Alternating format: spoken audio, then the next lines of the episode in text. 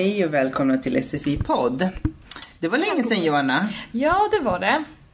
Va, va, vad har du gjort då? Eh, Jag har ju haft semester. Ja, just det, det har du.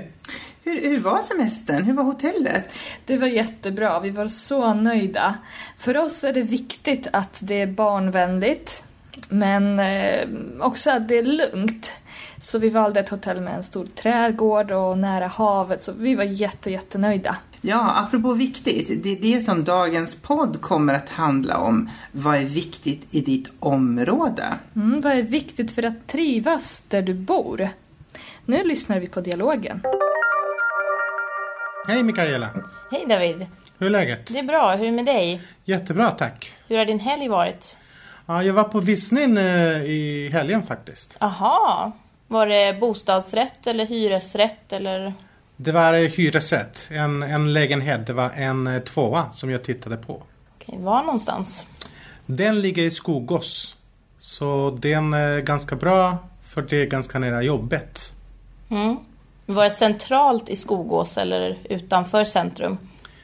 Det var ganska centralt. Det tar ungefär fem minuter om man går till centrumet. Och det tycker jag det är ganska viktigt. Eh, Vad tycker du? Är det, är det viktigt att, att bo centralt eller inte? Det beror på om det finns eh, kommunikation nära, till exempel bussar eh, eller tunnelbana eller pendeltåg. Annars tycker jag inte att det är så viktigt att bo centralt. Mhm. Ja, jag håller med. Men det är bra kommunikation där lägenheten ligger faktiskt. Så det finns pendeltågstation ganska nära. Mm. Finns det någonting annat nära lägenheten som du tittade på? Ja, det finns eh, en restaurang, en liten affär. Och sen naturen ligger ganska nära också. Kanske 15-20 minuter promenad. Eh, finns det en sjö som heter Drevviken. Och där kan man bada. Och det finns vacker natur där också. Okej, så natur är ganska viktigt för dig för att trivas, eller? Ja, kanske inte det som jag prioriterar. Men det är viktigt. Mm, då har vi lyssnat på dialogen. Och Michaela och David eh, pratade om att gå på visning och titta på en lägenhet. David hade varit och tittat på en hyresrätt i Skogås, ganska centralt. De pratade mycket om vad de tyckte var viktigt när man väljer ett område där man ska bo. Och de pratar mycket om kommunikationer, eh, vad som finns i närheten, till exempel en affär eller restaurang, annan service, förskolor, skolor. Eh, och eh, också om naturen, vilken miljö det finns mm, runt omkring bostaden. David var och tittade på en tvåa, vad betyder det? Ja, en tvåa betyder att det är två rum och kök. Alltså inte två sovrum. Nej, precis. Alltså tvåa, två rum, trea, tre rum, fyra, fyra rum och så vidare. Mm. Ja, och sen kan man också ta upp hur många kvadrat är lägenheten på? Betyder hur stor är lägenheten? Mm, och då säger man till exempel, eh, vi har en lägenhet på 92 kvadrat, eller på 92 kvadratmeter. Att man använder prepositionen på. När man berättar om sitt område och vad som är viktigt för att trivas där, då kan man ta upp några olika saker. Eh, David och Mikaela har ju inte pratat om alla dem, men man kan ju prata om kommunikationer och service och miljö, vilket de gjorde. Men man kan också prata om vilka grannar man har till exempel och om det är viktigt. Skolor och förskolor, kanske lekplatser, parker. Ja, Hur kan man föra samtalet framåt? Mm, det hittar ni några punkter om i pdf-filen. För det är väldigt viktigt att tänka på framförallt på nationella provet men också när man pratar med någon så att man alltid har något att prata om och inte bara att det blir tyst.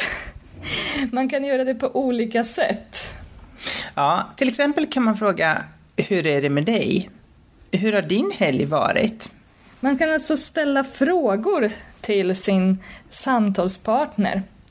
Men det är också viktigt att eh, lyssna på det som din samtalspartner säger och ställa frågor om det.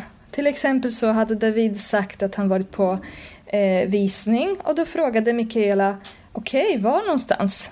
Så hon visade att hon lyssnade. Ja, man kan också fråga, vad tycker du?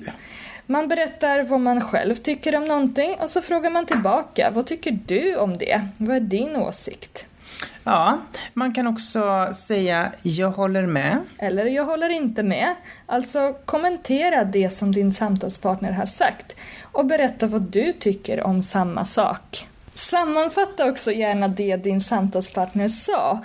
Eh, kolla om du har förstått rätt. Alltså, på det sättet visar du att du lyssnar och kommunikationen blir mycket bättre. Det blir inte missförstånd. Till exempel. Okej, så naturen är ganska viktig för dig, eller? Mm, det sa Mikaela till David för att kolla om hon förstod rätt vad han menade. Det är ett jättebra sätt att eh, föra samtalet framåt på. Nu lyssnar vi på dialogen en gång till. Hej Mikaela! Hej David! Hur är läget? Det är bra, hur är det med dig? Jättebra tack! Hur har din helg varit? Ja, jag var på visning eh, i helgen faktiskt. Aha, var det bostadsrätt eller hyresrätt eller? Det var eh, hyresrätt, en, en lägenhet. Det var en eh, tvåa som jag tittade på. Okej, var någonstans? Den ligger i Skogås. Så den är ganska bra för det är ganska nära jobbet. Mm. Var det centralt i Skogås eller utanför centrum? Det var ganska centralt. Det tar ungefär fem minuter om man går till centrumet. Och det tycker jag det är ganska viktigt. Vad tycker du? Är det, är det viktigt att, att bo centralt eller inte? Det beror på om det finns eh, kommunikation nära, till exempel bussar eh, eller tunnelbana eller pendeltåg. Annars tycker jag inte att det är så viktigt att bo centralt. Mm. Ja, jag håller med. Men det är bra kommunikation där lägenheten ligger faktiskt. Så det finns pendeltågstation ganska nära. Mm. Finns det någonting annat nära lägenheten som du tittade på? Ja, det finns eh, en restaurang, en liten affär. Och sen naturen ligger ganska nära också. Kanske 15-20 minuter promenad. Eh, finns det en sjö som heter Drevviken. Och där kan man bada. Och det finns eh, vacker natur där också. Okej, så natur är ganska viktigt för dig för att trivas, eller?